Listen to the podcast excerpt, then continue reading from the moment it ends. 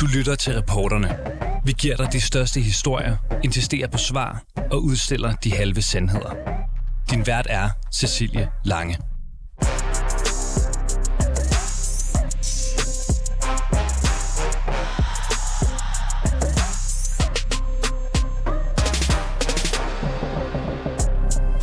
Yeah, I feel I'm being targeted, and uh, one of the reasons why is that right from the beginning, the Danish authorities accused me of fraud.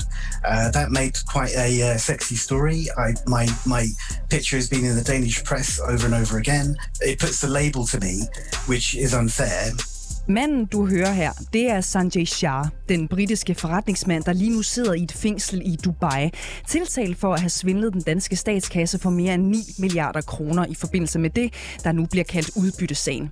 Men Sanjay Shah fortæller her over en telefonforbindelse med det internationale medie Bloomberg, at han er uskyldig.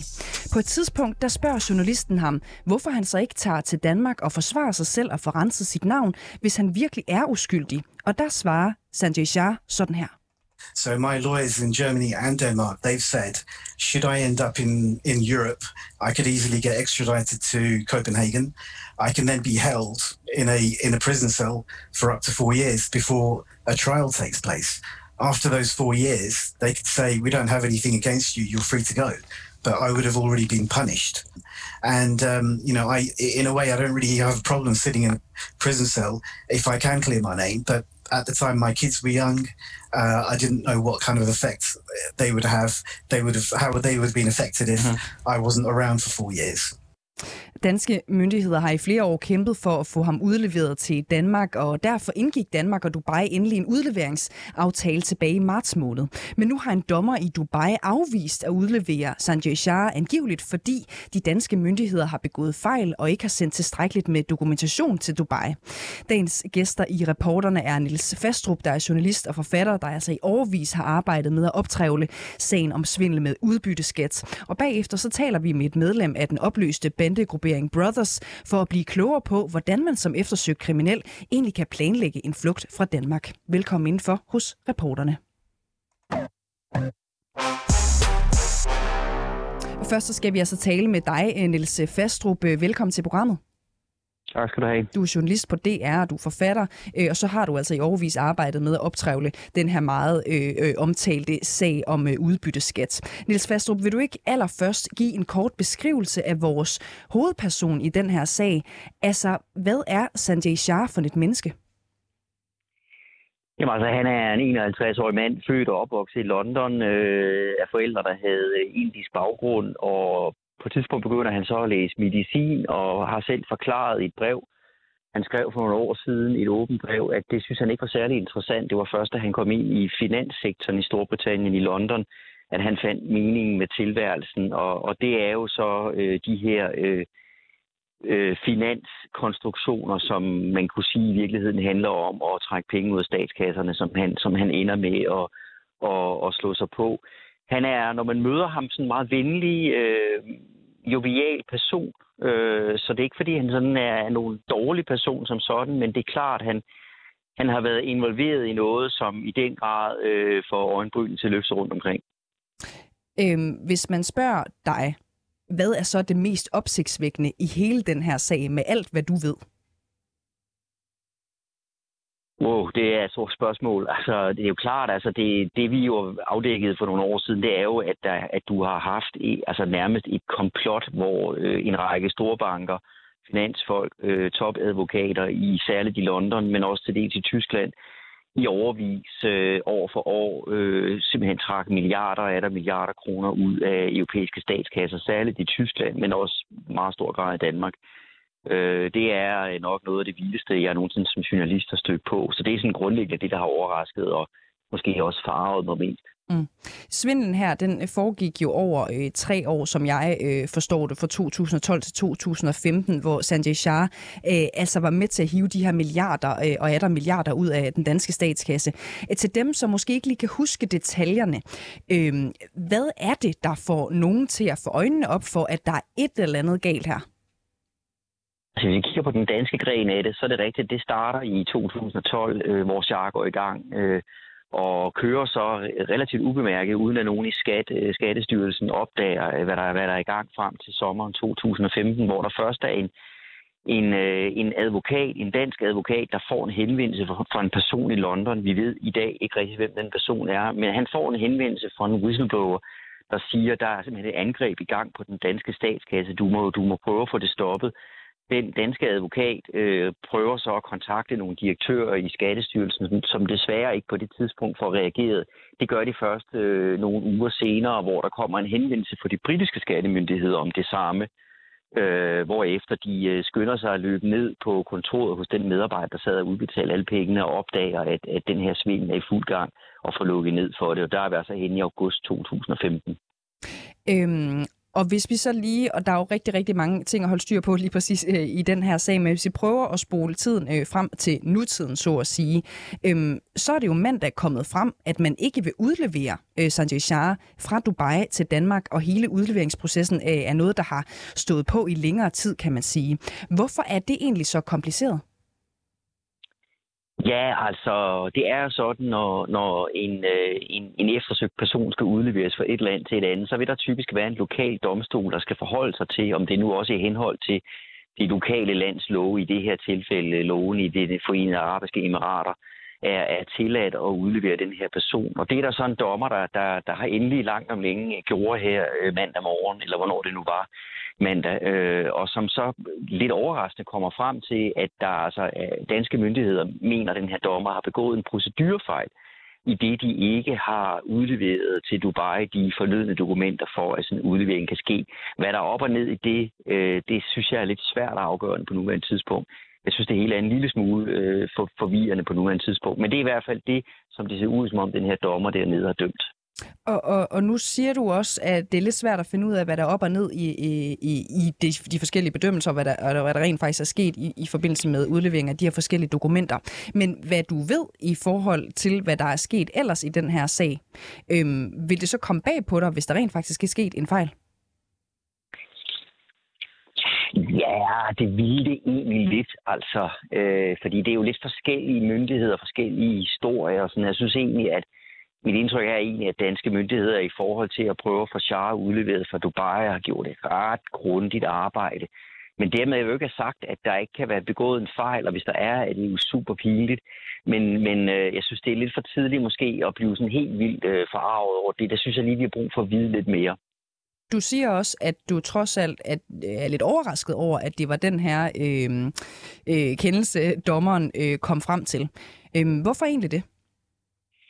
Jamen fordi, da, man, øh, da de lokale politimyndigheder dernede i slutningen af maj, øh, lige før sommerferien, anholdte Sanjay Shah, der var der en, en lang række meget, meget, meget højtstående myndighedspersoner i Dubai, som, gik, som udtalte sig til citat lokale medier dernede om den her anholdelse, som sagde mig, at det her var altså, at Char havde ikke længere, øh, hvad skal man sige, rygdækning fra øh, de lokale magthavere dernede.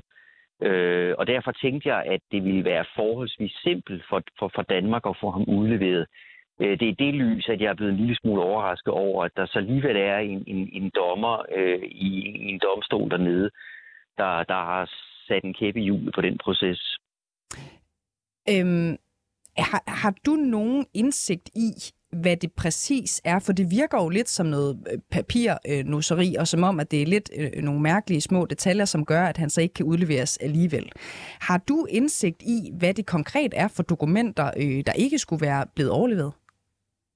Nej, det har jeg desværre ikke. Altså det eneste, jeg lige har set, det er, at jeg har set en, en, en oversættelse af den her øh, kendelse, der er blevet afsagt dernede hvor det fremgår, at, at det ser ud som om, at dommeren vil have nogle øh, afhøringsrapporter og andre former for efterforskningsrapporter. Øh, ikke bare en eller anden form for resume af den efterforskning, som de danske myndigheder har foretaget. Det ser ud som om, at han på en eller anden måde vil have i hvert fald dele af selve sagen, og ikke bare en beskrivelse af den. Og, øh, og nu, nu har jeg sådan lidt indblik i, i udleveringssager andre steder, og, og som regel plejer det bare at være, at man sender en, en redegørelse for, for den efterforskning og det, det, det mistankegrundlag, der er, og så er det det, der ligger til grund. Så, så øh, altså, jeg synes, det er, jeg synes, det er noget, jeg synes, det er noget lidt mystisk noget alt sammen. Men altså, jeg er også nødt til at sige, at, at jeg har overhovedet ikke fuld viden, så derfor kan det også, altså, ja, det er svært at sige, hvad der er op og ned i det, mm. synes jeg. Øhm, noget andet mystisk, ikke? Øh, det er jo, at i en periode, mens de juridiske processer ligesom står på, og man snakker om at retsforfølge Sanjay Shah i, i Danmark, der virker han også bare rimelig overskudsagtig. Han giver interviews til øh, Danske Børsen, øh, øh, hvor han også siger, at han er klar til sådan set at møde op øh, ved de danske domstole, øh, hvis det skulle komme dertil.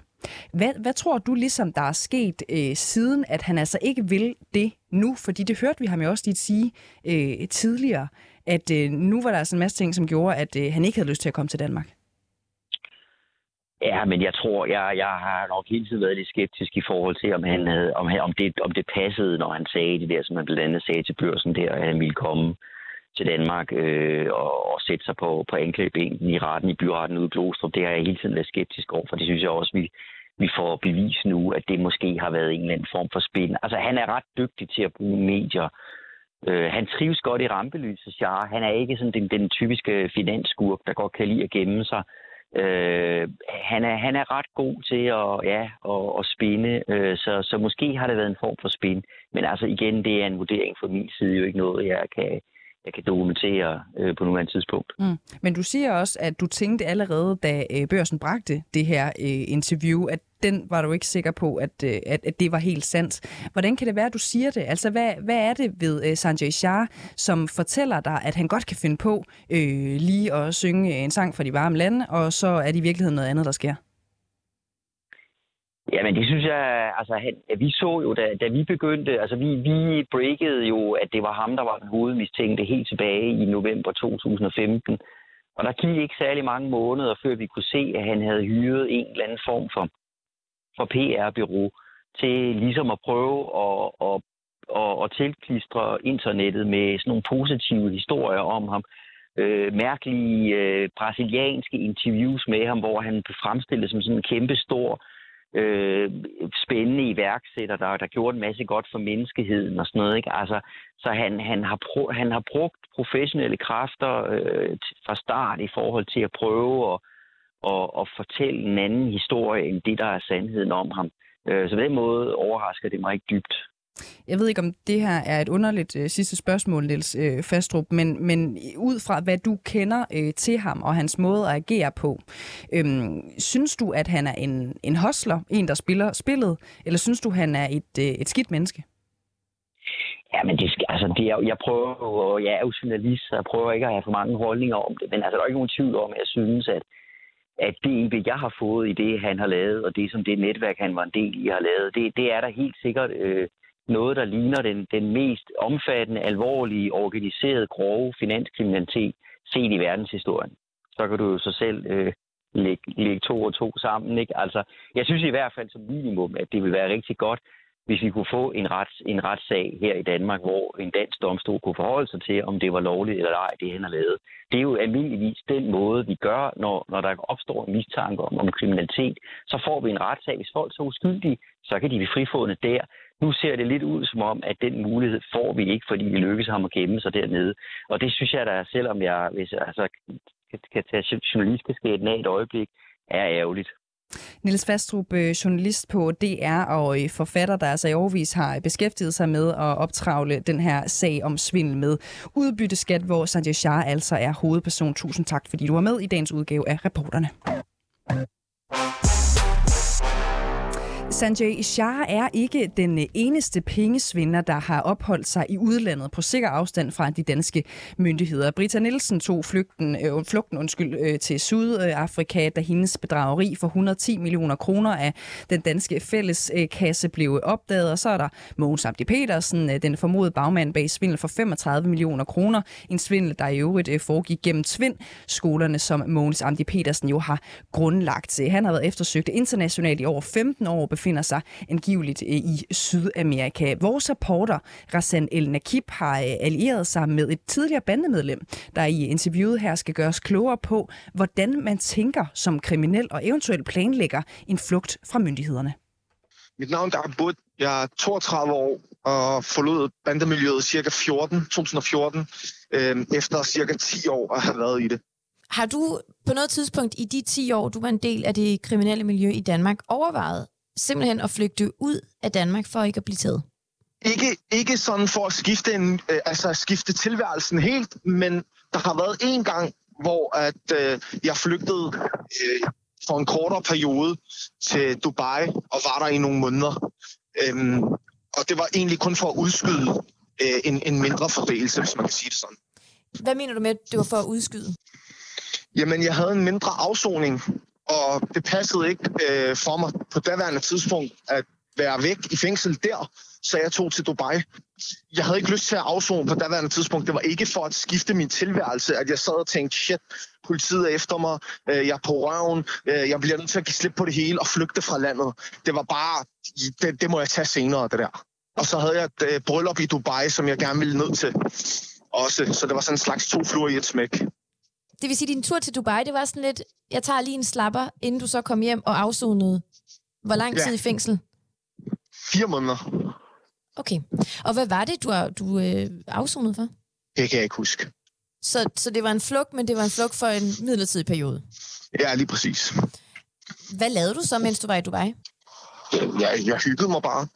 Sov bare på hotel og hyggede mig. Ja, Der var ikke, sådan, det var ikke noget at råbe på højt hurra for. Hvis vi så skulle forestille os, at du stod i en situation, hvor du var eftersøgt og tænkte, din eneste mulighed for ikke at blive grebet, det var at flygte ud af Danmark. Ja. Øhm, med, med den erfaring, du har fra øh, bandemiljøet omkring at tænke strategisk og planlægge, hvordan vil du så planlægge sådan en flugt? Hvad vil du gøre? Jeg vil, altså kort sagt, altså dengang, der var der ikke lige så meget gr- grænsekontrol, som der er i dag. Så dengang kunne man måske bare have kørt over grænsen, uden at blive stoppet. I dag, øh, og så uden at få den risiko. I dag er det meget mere svært, så derfor så er det nogle andre ting, man skal tænke i, andre baner. Men øh, det jeg vil gøre, hvis det var nu, det, så vil jeg få en eller anden til at køre mig til grænsen til, til Tyskland, ikke Sverige, og så gå over grænsen. Øhm, og det er fordi, at så kunne vedkommende, som så kører bilen, kryds grænsen, blive tjekket af politiet, vise sin legitimation, han er ikke efterlyst videre, og så møde ham eller hende på den anden side af grænsen. Og hvis man skal altså, snakke helt i hypoteser, så vil jeg altså, finde en familie, øh, øh, dansk etnicitet, en eller anden Karl Jørgen, som er sammen med en Lise, øh, Lise, Liselotte, og et barn og en hund, og så sidde sammen med dem. Hvorfor, hvorfor, hvorfor tænker du sådan? Jamen altså, vi kan heller ikke benægte, at der er noget, der hedder etnisk profilering også på grænserne, så der er større sandsynlighed for, at man slipper lige igennem, når man sidder med etniske danskere, end hvis man sidder i en bil tre udlænding. Og så sagde du ikke Sverige, men, men via Tyskland. Ja, fordi i Sverige er der øh, et kæmpe hav forbundet, altså så skulle man tage en båd eller et eller andet. Og Sverige er ikke et sted, hvor du kan komme længere op og få et sted, en tilværelse, hvor at øh, man rent faktisk kan ændre sin identitet og tilstedeværelse. Vi ved jo godt, at folk flygter ned sydpå og mod øst. Mm. Så det vil du også gøre. Hvor vil du så, øh, hvad vil du tænke på som det første land, du skulle flygte til? Ja, yeah, altså igen, jeg har jo ikke undersøgt alle de her ting, men jeg vil jo sidde ned og finde et sted, hvor at der ikke er udlevering til Danmark, og så tage derhen for at slippe for at lave plastikkirurgi. Kender du så nogen, som har taget sådan en flugt? Ja, det gør jeg. Og hvordan står det til med dem i dag? Det, det kan jeg ikke kommentere på. Men de er ikke i Danmark. Nej, De har fået sig et nyt liv et andet sted, ja, hvor de lever frit og fint, skulle jeg sige. det ved jeg ikke. Du siger, at du ikke selv på noget tidspunkt har overvejet at flygte ud af Danmark for altid. Nej. Øhm, hvorfor har du ikke det? For mig betød at være i Danmark og alt jeg har her, og en eventuel ny chance, mere end at skulle stikke af fra en straf på, selv hvis det var 16 år i fuld tid. De ting, jeg foretog mig, de kriminelle aktiviteter, jeg var en del af, øh, havde en straframme på højst 16 års fængsel øh, dengang. Og hvis man opfører sig ordentligt i fængsel, og ikke altså, rent faktisk efterlader miljøet øh, derinde, så kan man rehabilitere og resocialisere sig efter 10-11 år. Og det er en, en, en faktor, som rent faktisk spiller meget ind for mange mennesker, at jamen, uanset hvad, så kan jeg godt få, altså, altså fremtiden ligger stadig for ens fødder her. Og også fordi det er jo ens hjemland, man er jo vokset op her, men det er ens modersmål, altså i hvert fald for mit, tid, øh, for mit vedkommende, det er mit modersmål, Danmark er mit land, Nørrebro er min by. Jeg kan ikke se mig selv være andre steder. Mm. Kan du forstå, at nogen vælger at, at flygte væk? Vi har jo set det ske flere gange, også nu med, med Sanjay Shah, som vi har fokus på i dag. Ja, sagtens. Det kan jeg sagtens. Øhm, faktisk er den samme årsag, som jeg lige har forklaret, hvor at jeg vægter Danmark højere, end at skulle sidde inde i mange år af mit liv. Der er der nogen, der så siger, nej, jeg vil ikke blive i Danmark. Altså, F Danmark, jeg vil da bare hellere få mig en ny tilværelse et andet sted. Gud fandme mig, om jeg skal sidde 10 eller 16 år af mit ungdom i Danmark. Men det er ikke den eneste årsag. Der er også flere årsager, der spiller ind. Altså hvis man står økonomisk rigtig sundt og rent faktisk har en mulighed for, at man ved, okay, ved du hvad, jeg har en konto nede i Bahamas, og jeg kan få en ny identitet dernede, og det er bare om at tage et fly, så er jeg væk. Så kan jeg godt se, at fristelsen vil være der. Øhm, og det vil jeg ikke afvise øh, vil være tilfældet, hvis det var for mig dengang, hvis jeg havde flere millioner og vidste, at jeg kunne få en ny tilværelse øh, kontra at være i Danmark og leve 10 år bag trammer, så ville jeg måske også have taget mig, altså benyttet mig af den mulighed. Øhm, en anden faktor, som også er rigtig vigtig, og det var også derfor, jeg nævnte det med statsborgerskab lige før, det er, at der er rigtig mange, som er kriminelle desværre, og ikke har øh, dansk statsborgerskab, og de ved godt, at de på en eller anden form lever på tålt ophold, når de lever sådan et parallelt liv øh, for loven.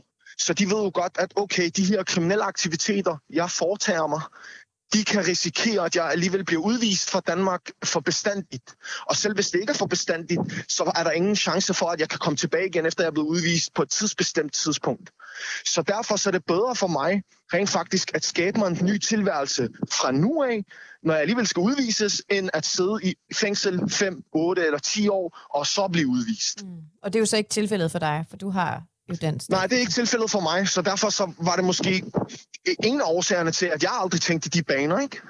Ja, så lød det altså fra det tidligere medlem af den nu øh, opløste bandegruppering øh, Brothers øh, Abdelrahman øh, Mustafa, øh, og der vi lod ham at sige, at det er jo et flere år siden, at han selv forlod bandemiljøet. Det var alt, hvad vi havde øh, til jer i rapporterne i dag. Tusind tak, fordi I lyttede med. Har lyttet til reporterne på 24 /7. Hvis du kunne lide programmet, så gå ind og tryk abonner hos din foretrukne podcast-tjeneste, eller lyt med live hver dag mellem 15 og 16 på 24 /7. Tips skal altså sendes til reporterne snablag 247.dk.